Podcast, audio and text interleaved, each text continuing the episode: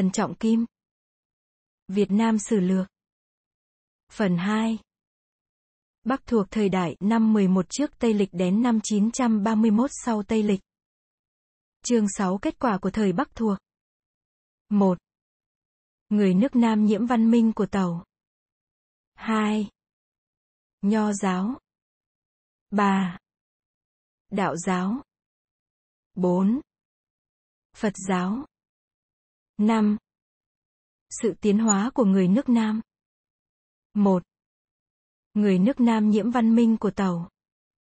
Từ khi vua Vũ đế nhà Hán sai lộ bát Đức sang đánh lấy Nam Việt cho đến đời ngũ quý, ông Ngô Quyền đánh đuổi người Tàu về Bắc, tính vừa tròn 1050 năm. Sứ Giao Châu ta bị người Tàu sang cai trị bấy lâu năm thì chắc là sự sinh hoạt của người bản xứ cũng bị thay đổi một cách khác hẳn với trước. Khi đất Giao Châu còn gọi là Văn Lang hay là Âu Lạc thì người bản xứ ăn ở thế nào, phong tục làm sao, này cũng không có di tích gì mà kê cứu rạch rõ được. Có lẽ cũng tự hồ như mường hay là mán ở mạn thượng du đất Bắc Việt bây giờ. Giả sử, có đem vua Hùng Vương họ Hồng Bàng và vua An Dương Vương họ Thục mà sánh với mấy người quan lang ở mạn thượng du thì dễ thường cũng không xa sự thực là mấy. Nhưng đây là một điều nói phỏng mà thôi, chứ lấy gì làm đích xác. Và lại, khi người một xã hội đã văn minh như người Tàu mà đi mở đất chưa khai như đất Giao Châu lúc bấy giờ, thì e rằng người Tàu chiếm giữ lấy chỗ bình địa rồi tụ họp với nhau mà làm ăn, còn những người bản xứ thì hoặc là lẫn với kẻ khỏe hơn mình, hoặc giết hại đi, hoặc vào ở trong rừng trong núi rồi chết mòn chết mỏi đi. Kể như thế thì người mình bây giờ cũng không xa người Tàu là bao nhiêu. Dẫu thế nào mặc lòng, hết đời Bắc thuộc rồi thì người Giao Châu ta có một cái nghị lực riêng và cái tính chất riêng để độc lập, chứ không chịu lẫn với nước Tàu. Duy chỉ có sự sùng tính, sự học vấn, cách cai trị thì bao giờ mình cũng chịu cái ảnh hưởng của Tàu. Nguyên nước Tàu từ đời Tam Đại đã văn minh lắm, mà nhất là về đời nhà Chu thì cái học thuật lại càng rực rỡ lắm. Những học phái lớn như là Nho giáo và Lão giáo đều khởi đầu từ đời ấy. Về sau đến đời nhà Hán, nhà Đường, những học phái ấy thịnh lên, lại có Phật giáo ở Ấn Độ truyền sang, rồi cả ba đạo cùng truyền bá đi khắp cả mọi nơi trong nước. Từ đó trở về sau nước Tàu và những nước chịu ảnh hưởng của Tàu đều theo tông trì của những đạo ấy mà lập ra sự sùng tín, luân lý và phong tục tương tự như nhau cả. Vậy ta xét qua xem những học phái ấy gốc tích từ đâu, và cái tông trì của những học phái ấy ta thế nào. 2. Nho giáo Nho giáo sinh ra từ Đức Khổng Tử. Ngài Húy là Khâu, tên chữ là Trọng Ni, sinh ở nước Lỗ thuộc tỉnh Sơn Đông, vào năm 551 trước Tây Lịch, về đời vua Linh Vương nhà Chu. Ngài sinh ra vào đời Xuân Thu, có ngũ bá tranh cường, dân tình khổ sở, phong tục bại hoại. Ngài muốn lấy đạo luân thường mà dạy người ta cách ăn ở với nhau trong đời. Ngài đi du lịch trong mấy nước chư hầu, hết nước nọ qua đến nước kia, môn đệ theo ngài cũng nhiều. Đến lúc già, ngài trở về nước lỗ, soạn kinh thi, kinh thư, kinh dịch, định kinh lễ, kinh nhạc và làm ra kinh Xuân Thu, rồi đến năm 479 trước Tây Lịch về đời vua Kính Vương nhà Chu thì ngài mất, thọ được 72 tuổi. Ngài chỉ cốt lấy những điều hợp với bản tính của loài người mà dạy người, chứ không dạy những điều u uẩn huyền diệu khác với đạo thường. Ngài nói rằng, đạo bất viễn, nhân chi vi đạo nhu viễn nhân, bất khả dĩ vi đạo. Nghĩa là, đạo không xa cái bản tính người ta, hễ vì đạo mà xa cái bản tính ấy thì đạo ấy không phải là đạo. Bởi vậy cái tông chỉ của ngài là chủ lấy hiếu, để, chung, thứ làm gốc, và lấy sự sửa mình làm cốt mà dạy người. Ngài chỉ dạy người về sự thực tế hiện tại, chứ những điều viễn vông ngoài những sự sinh hoạt ở trần thế gia thì ngài không bàn đến. Nói đến sự sống chết thì ngài bảo rằng, vị chi sinh, yên chi tử, chưa biết được việc sống, sao đã biết được việc chết? Nói đến việc quỷ thần thì ngài bảo rằng, quỷ thần kính nhi viễn chi, quỷ thần thì nên kính, mà không nên nói đến. Tổng chi, đạo ngài thì có nhiều lý tưởng cao siêu, xem sách nho giáo, nhưng về đường thực tế thì chú trọng ở luân thường đạo lý. Cái đạo luân lý của ngài có thể truyền cho muôn đời về sau không bao giờ vượt qua được. đối với mọi người thì ngài dạy. Kỷ sở bất dục, vật thi ư nhân, điều gì mình không muốn người ta làm cho mình, thì mình đừng làm cho ai. Đối với việc bổn phận của mình thì ngài dạy. Quân tử động nhi thế vi thiên hạ đảo, hành nhi thế vi thiên hạ pháp, ngôn nhi thế vi thiên hạ tác viễn chi tắc vọng, cận chi tắc bất yếm, người quân tử cử động việc gì là để làm đạo cho thiên hạ, nói năng điều gì là để làm mực cho thiên hạ, người ở xa thì muốn lại gần, người ở gần thì không bao giờ chán. Đạo của khổng tử truyền cho thầy Tăng Sâm, Tăng Sâm truyền cho khổng cấp, khổng cấp truyền cho thầy Mạnh Kha tức là thầy Mạnh Từ. Thầy Mạnh Từ là một nhà đại hiền chiết nước tàu, làm sách Mạnh Từ, bản sự trọng nhân nghĩa, khinh công lợi, và cho tính người ta vốn lành, ai cũng có thể nên được nghiêu, thuấn cả. Đến đời nhà Tần, vua thì hoàng giết những người nho học, đốt cả sách vở, đạo nho phải một lúc gian nan. Đến đời vua cao tổ nhà Hán lại tôn kính đạo nho, sai làm lễ thay lao tế đức khổng tử. Đến đời vua Vũ đế nhà Hán lại đặt quan bác sĩ để dạy năm kinh. Từ đấy trở đi, đạo nho mỗi ngày một thịnh, dẫu trong nước có đạo lão, đạo Phật mặc lòng, bao giờ đạo nho vẫn trọng hơn. Bà Đạo giáo Đạo giáo là bởi đạo của ông Lão Tử mà thành ra. Lão Tử là người nước sở thuộc tỉnh Hồ Bắc họ là Lý, tên là Đam, sinh vào năm 604 trước Tây Lịch về đời vua định vương nhà Chu, sống được 81 tuổi, đến năm 523 trước Tây Lịch, vào đời vua cảnh vương nhà Chu thì mất. Tông chỉ của Lão Tử là trước khi có trời đất, thì chỉ có đạo. Đạo là bản thể của vũ trụ, là cái gốc nguyên thì của các sự tạo hóa. Vạn vật đều bởi đạo mà sinh ra. Vậy sửa mình và trị nước nên phải theo đạo, nghĩ là người ta nên điềm tĩnh, vô vi, cứ tự nhiên, chứ không nên dùng trí lực mà làm gì cả. Lão Tử soạn ra sách đạo đức kinh, rồi sau có văn tử, thi tử, trang tử, và liệt tử noi theo mà truyền bá cái tông chỉ ấy. Đạo của lão tử lúc đầu là một môn triết học rất cao siêu nhưng về sau cái học thuyết biến đổi đi, rồi những người giảng thuật thần tiên cũng phụ theo đạo ấy mà nói những chuyện số kiếp và những sự tu luyện để được phép trường sinh bất tử v. V.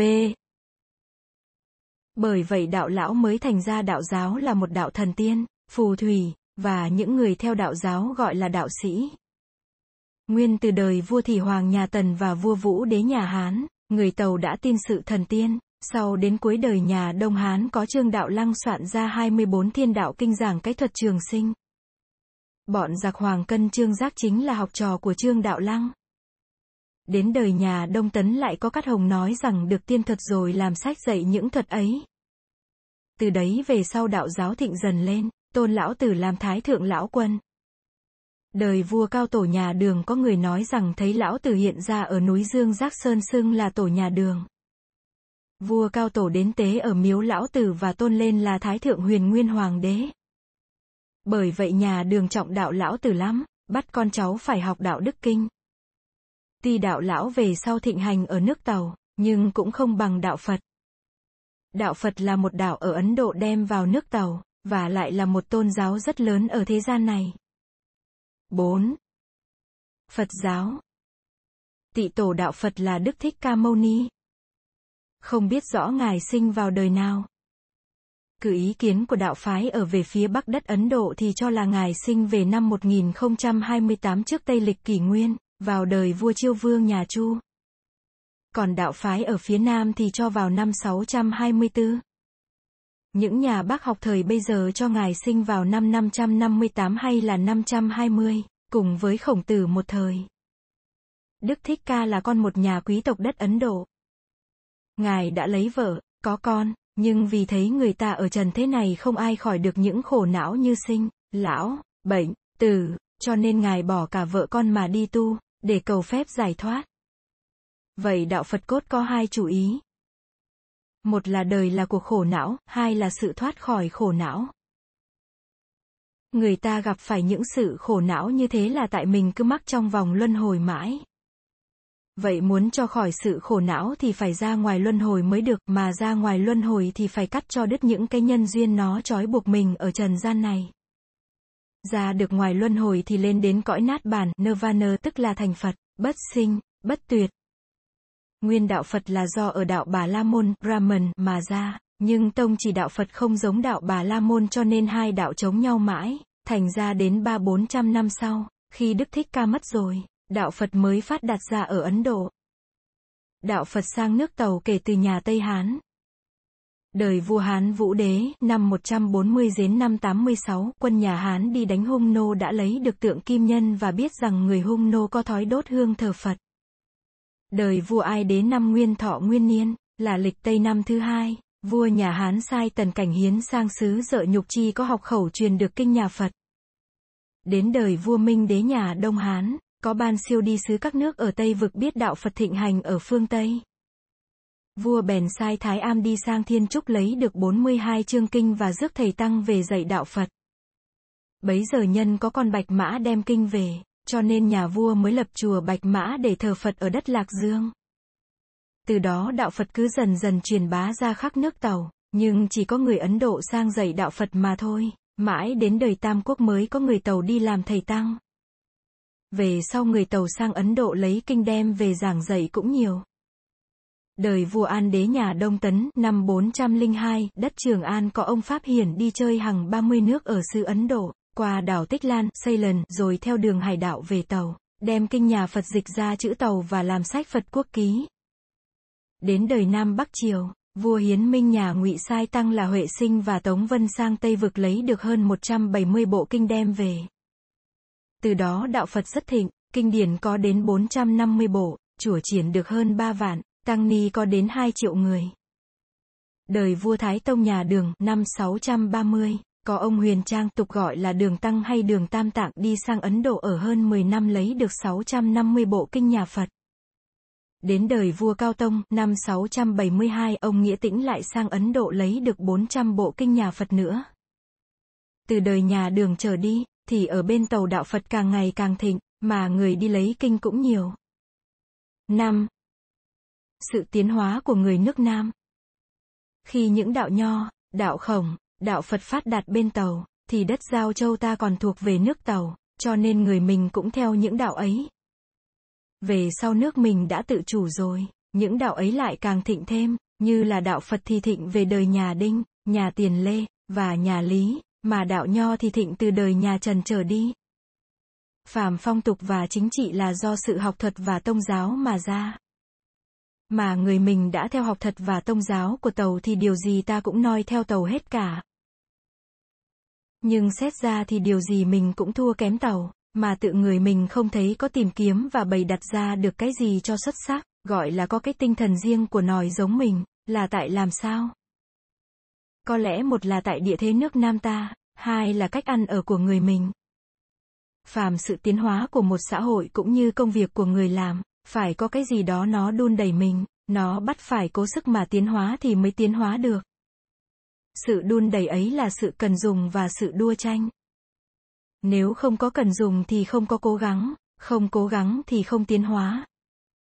Nếu không có đua tranh thì không có tìm kiếm, không tìm tìm kiếm thì không tài giỏi, sự lý tất nhiên là vậy. Xem như nước Nam ta, thì hai cái yếu điểm ấy đều kém cả. Người mình ở về xứ nóng nực, Cách ăn mặc giản dị, đơn sơ, không phải cần lao lo nghĩ cũng đủ sống, cho nên ai cũng thích nhàn lạc, quý hồ khỏi chết thì thôi, chứ không ai muốn lao tâm lao lực lắm như những người ở nước văn minh khác. Tính người mình như thế, thì hệ ai nói cái gì, mình chỉ bắt trước được mà thôi, chứ không phát khởi bày đặt ra được điều gì nữa. Còn như sự đua tranh, phải có nhiều người, nhiều nước thì mới đua tranh được. Nhưng nước ta ở phía đông thì có bể, ở phía Tây, phía Nam thì những người Mường, người Lào là những người văn minh kém mình cả, còn ở phía Bắc có nước tàu là hơn mình, nhưng tàu lại to quá, sự giao thông với mình thì cách trở sơn xuyên, đường xá khó khăn không tiện, chỉ có quan tư thỉnh thoảng đi lại mà thôi, chứ dân trong nước không mấy khi ra đến ngoài bờ cõi nước nhà. Người mà cả đời không đi đến đâu, mắt không trông thấy cái hay cái dở của người, thì tiến hóa làm sao được. Mà sự học của mình thì ai cũng yên chí rằng cái gì đã học của tàu là hay, là tốt hơn cả. Từ sự tư tưởng cho trí công việc làm, điều gì mình cũng lấy tàu làm gương. Hễ ai bắt trước được tàu là giỏi, không bắt trước được là dở Cách mình sùng mộ văn minh của tàu như thế, cho nên không chịu so sánh cái hơn cái kém, không tìm cách phát minh những điều hay tốt ra, chỉ đinh rằng người ta hơn mình, mình chỉ bắt chước người ta là đủ. Địa thế nước mình như thế, tính chất và sự học vấn của người mình như thế, thì cái trình độ tiến hóa của mình tất là phải chậm chạp và việc gì cũng phải thua kém người ta vậy.